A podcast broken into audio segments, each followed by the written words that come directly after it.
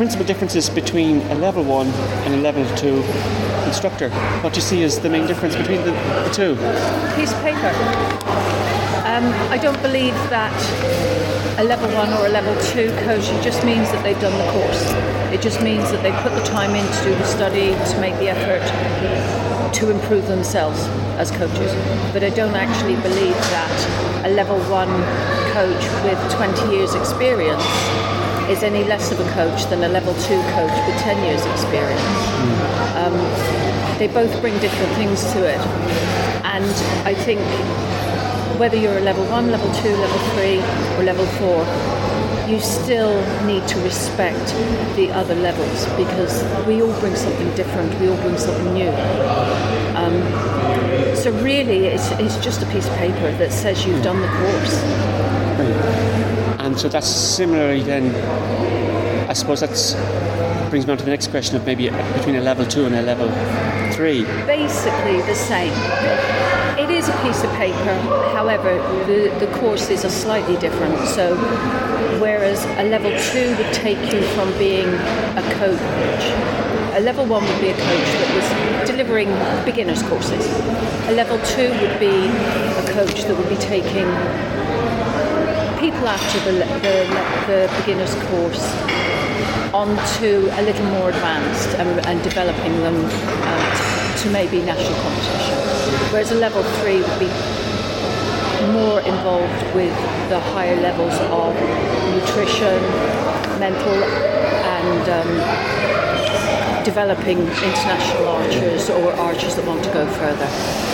Um, and level three coaches also would deliver national level one and level two courses. Okay. Okay.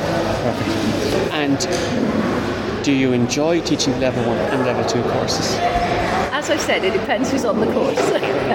but in general, yes. Um, I like being able to help people progress through the stages. I, li- I like I like watching people develop, and especially if they're interested. And do individual archers, like uh, from a, a, club or maybe through Facebook or maybe from other clubs, do they actually approach you personally seeking um, assistance and advice? Maybe they have a particular problem with their form or their equipment, or maybe they're in for competition. But do they ever actually approach you personally and say, Look, Colleen, can you help me with this? They do. Um, they do. Now, it, it, wouldn't be every day, but um, yeah, sometimes I think sometimes an, an archer gets to a point where they're sort of they're stagnating, and they, they sort of look for a coach, and sometimes young women tend to come to me because I'm a woman, and I think they just generally feel more comfortable working with, especially teenage girls. Um, yeah, I mean, other coaches would ask me to take a look at because trad is more my thing. They would, if they weren't sure about something, they would ask me, "Can I have a look? Or can I help an archer?" But equally, if I'm a compounder, I would. It's not my thing, so I would approach a coach that is specific to compound. I think you know knowing your weaknesses and your strengths is a very, very important part of being a coach. And like that, do you get to do much individual one-on-one coaching? Yes, quite a bit. I, am doing, I'm working with four different archers at the moment um, at different levels. Um, the one-to-one is interesting. I think once you get to level two and level three, you start working more one to one than you do in groups because you do less of the beginners courses. Yeah, absolutely. And why did you become a coach, especially at level three? Or maybe there's two or three questions in that because you have to be level one, level two first. Right. Thomas Coakley has a lot to answer for. Um, he encouraged me to develop into the coaching side of it. Um, but I like seeing, I like people, I like seeing the light bulb moments people have when something I'm explaining to them to help them improve their archery, and they get that light bulb moment, and it, it's they feel good about themselves, and it, it's great to see that. Yeah. And it's great to be able to help people reach that Yeah. point. No, it's, it's a nice feeling now to get to fairness. Make sure this is still working.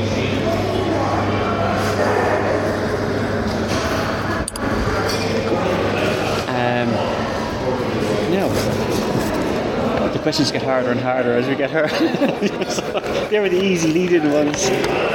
So, when training level one coaches, is there any items or issues or focus point that regularly arises that seems to be common among potential level one instructors? So, for example, is there a common theme that you notice amongst when people are coming in, you're training them as level one instructors, but you know there seems to be one issue, or maybe not all the time, but a regular issue that seems to arise that you just need to focus on with them? One thing that level people coming to do their level one is they sometimes don't think they're good enough to be a coach. They don't think they they're good enough. But as I say to them, you wouldn't be on the course. You wouldn't have gone to all that trouble hmm. to be on the course unless you wanted to improve and to help others improve. Hmm. So I think it's a little bit of a confidence thing, but as I always say to them, you're here doing this, Yeah, so of course you are capable, brilliant. and you have to keep learning. Absolutely, absolutely. And then the same thing when you're coaching level ones to become level two. Is there a common thing, or is it the same thing, or is another? There's no real one thing. I think one, once a coach is coaching at level one for a Yeah. number of months, and they come to do their level two, Yeah. They're already they're already making decisions to go the coaching way. Okay, So I think then the confidence thing and the not being good enough isn't quite such the issue as it would be with Yeah. some of the level one candidates. And then from then on, they tend to be varied. It, it's a very individual thing that people have different things that they want to focus on or they think they're weak on. like static releases. um, so, do you think there should be more engagement with archers by level two instructors on a one-on-one basis? Like, for example, in other words, do you think um, level twos should be more, pro- and it's across the board, should be more proactive in, in putting themselves out there, saying, I'm available, I'm here to help. You might necessarily know I'm here, you might even know what a, a level two does, but I'm here to help. Reaching out, if you like. Well, I think all coaches need to be reaching out Yeah. a little bit, but at the same time, you can't. An archer need, needs to be at a point where they want to help. And usually, when an archer gets to the point where they want help or they know they need help, they will actually go looking for somebody to help them, whether it's another member in the club or whether it's a coach within the club. And if they approach another member looking for help, quite often that member will say, well, look, why don't you try this coach or that coach, whether it be a level one, a level two, or a level three coach. So I think letting it be known in the club, in the Yeah. club atmosphere that this is the list of coaches we have, um, then really it's down to the archer. Um, Yeah. You can't be forcing yourself, Absolutely. you know. And in a couple of lines, would you have a, a coaching philosophy or ethos? One or lines that you would actually um, define or describe or capture your approach to coaching. Just maybe a, My approach to coaching. Oh, or just maybe, maybe, not, maybe, not, maybe not necessarily approach, but even just coaching. Like, what- well, I, I think you have to be, you have to have a passion for it. yeah, You you have to, and you have to understand that if you're going to go coaching, it will impact your own personal life. And you know, I suppose you just have to sort of accept as a coach. Okay, this is going to impact my archery, or you train harder and at different times. I think it just depends, and I think no two coaches coach the same way yeah, absolutely. um, and we all have something to bring. And this actually reminds me of the little diagram you showed me yesterday. of the, in your opinion, are there any particular qualities such as character, organizational skills, ability, experience that stand out in making someone an effective archery coach or instructor? That the diagram you had is. What the, the, the effective coach? Yeah, yeah. Well, I suppose like you've got to listen. You've got to listen to the concerns of the archer, and sometimes what they think is wrong is not what's actually wrong. So you have to have good observation skills. Um, patience. You need patience. Um, and you need to be able to laugh at yourself because Oh, yeah. Sometimes you have to make a fool of yourself to put the, co- the archer at, at ease or the, or the coach that you're coaching at ease. I think you have to make it fun. You have to be Yeah. light-hearted about some of this. So, you know, I think I just go at it the way I am, be Yeah. yourself. Yeah, perfect. Um, that quite, I, when I saw that diagram, I just couldn't help I must- like, I'll yeah, send that on Yeah, to I, you. I, I actually might just put that, but and I won't put it up as the answer, like there. but um, so similarly, if there was, if you were to pick five words as desirable traits of a coach, what would they be? Just five words.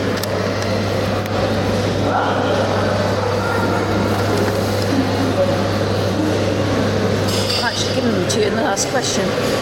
Um, be passionate about what you do. Be a good listener too.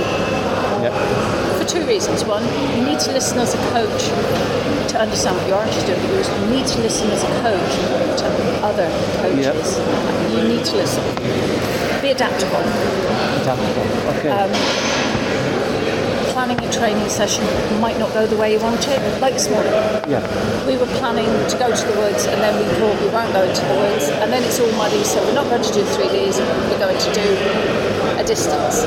So be adaptable you know and you can always adapt a training session. You can always adapt whatever you do. Hmm. If you try if you think good observation skills Uh, observation is a massive thing if you don't observe your archer properly you're not going to see the issues and you can't fix what you don't see perfect.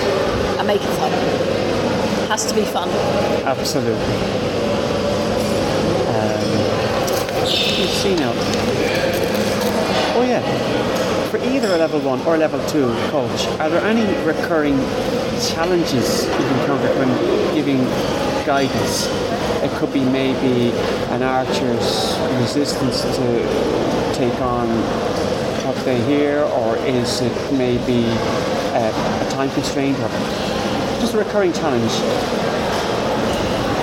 The, the, the challenges between level one and level two are no different to level three. Okay.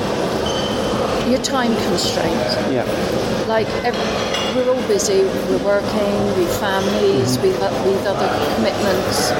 So usually, I think one of the issues is that that your coaching cuts into your personal archery mm. time, and that can be frustrating. Mm.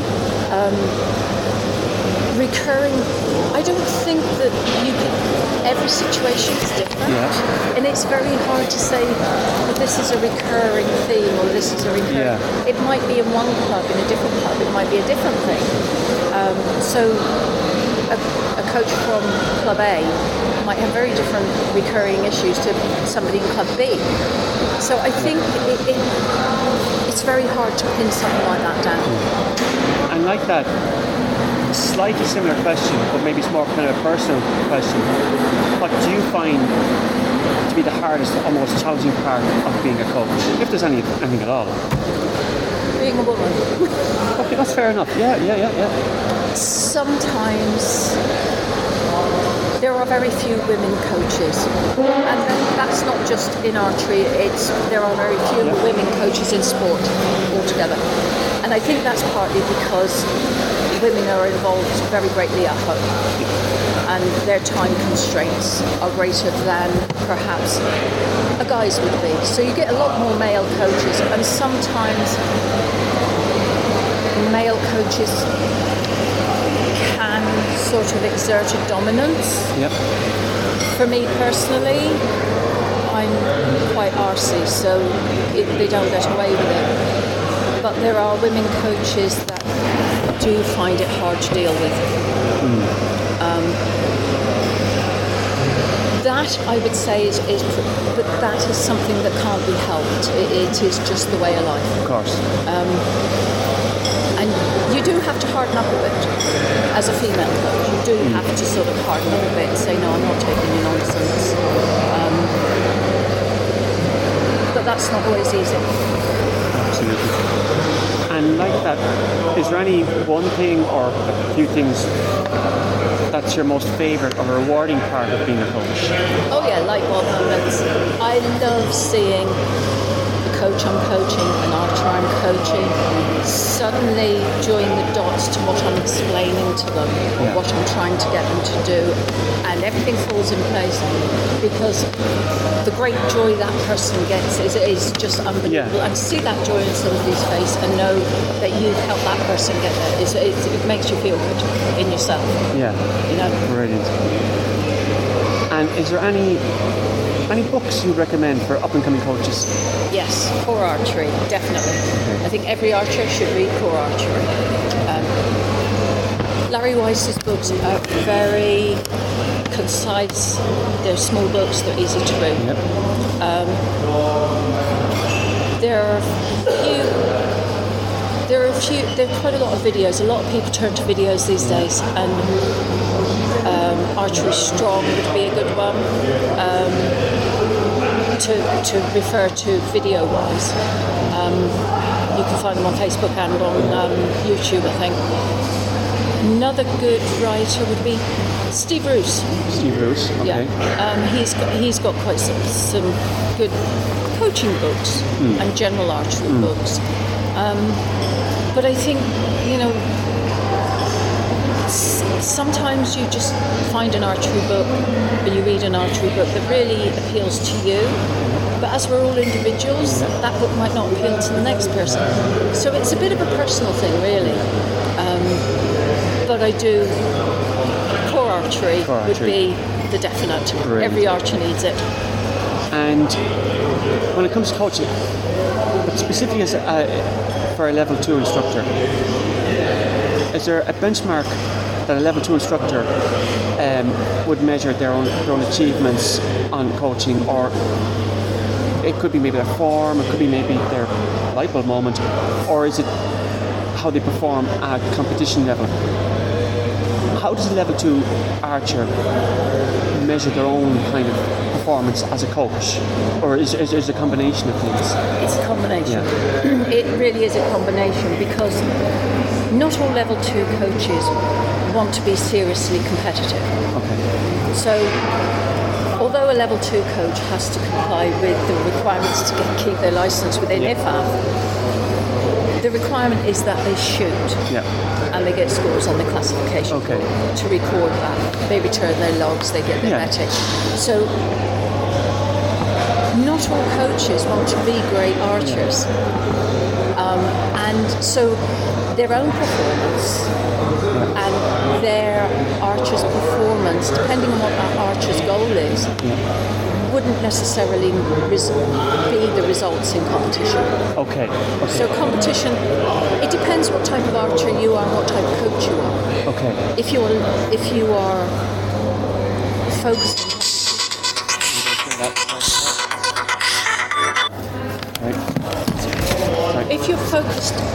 on competition, if, if that's your area, because we all have areas that we're a little bit better, mm-hmm. you know, then you could that could be a way of measuring it. But if you're a coach that is more interested in bringing on fun archers, Yes. then maybe people staying in the sport, people going out having fun days, and staying with the club is the way you measure it. And because that comes back to where when people are reaching out to a coach, that's the person they gravitate towards depending on the advice they may be. If they're looking for help, they'll say, well, look, contact that person or give him a buzz because they know what that person is, maybe what their needs are or their, their, their aspirations are like. Yeah, and sometimes like no two coaches work the same way. Yeah. and it's like personalities can clash. So a coach that might be one person might be raving about, Yeah. another person might not be able to work with at all. Yeah. So in that situation, from a coach's perspective, you just have to say, well, look, this, this isn't working. Perhaps you need to try another coach. But you have to be, you have to be willing to admit that not you can't coach everybody.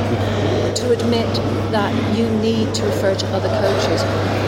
And other coaches have different techniques to you, they have different ways of explaining things, which might work better with Yeah. that archer.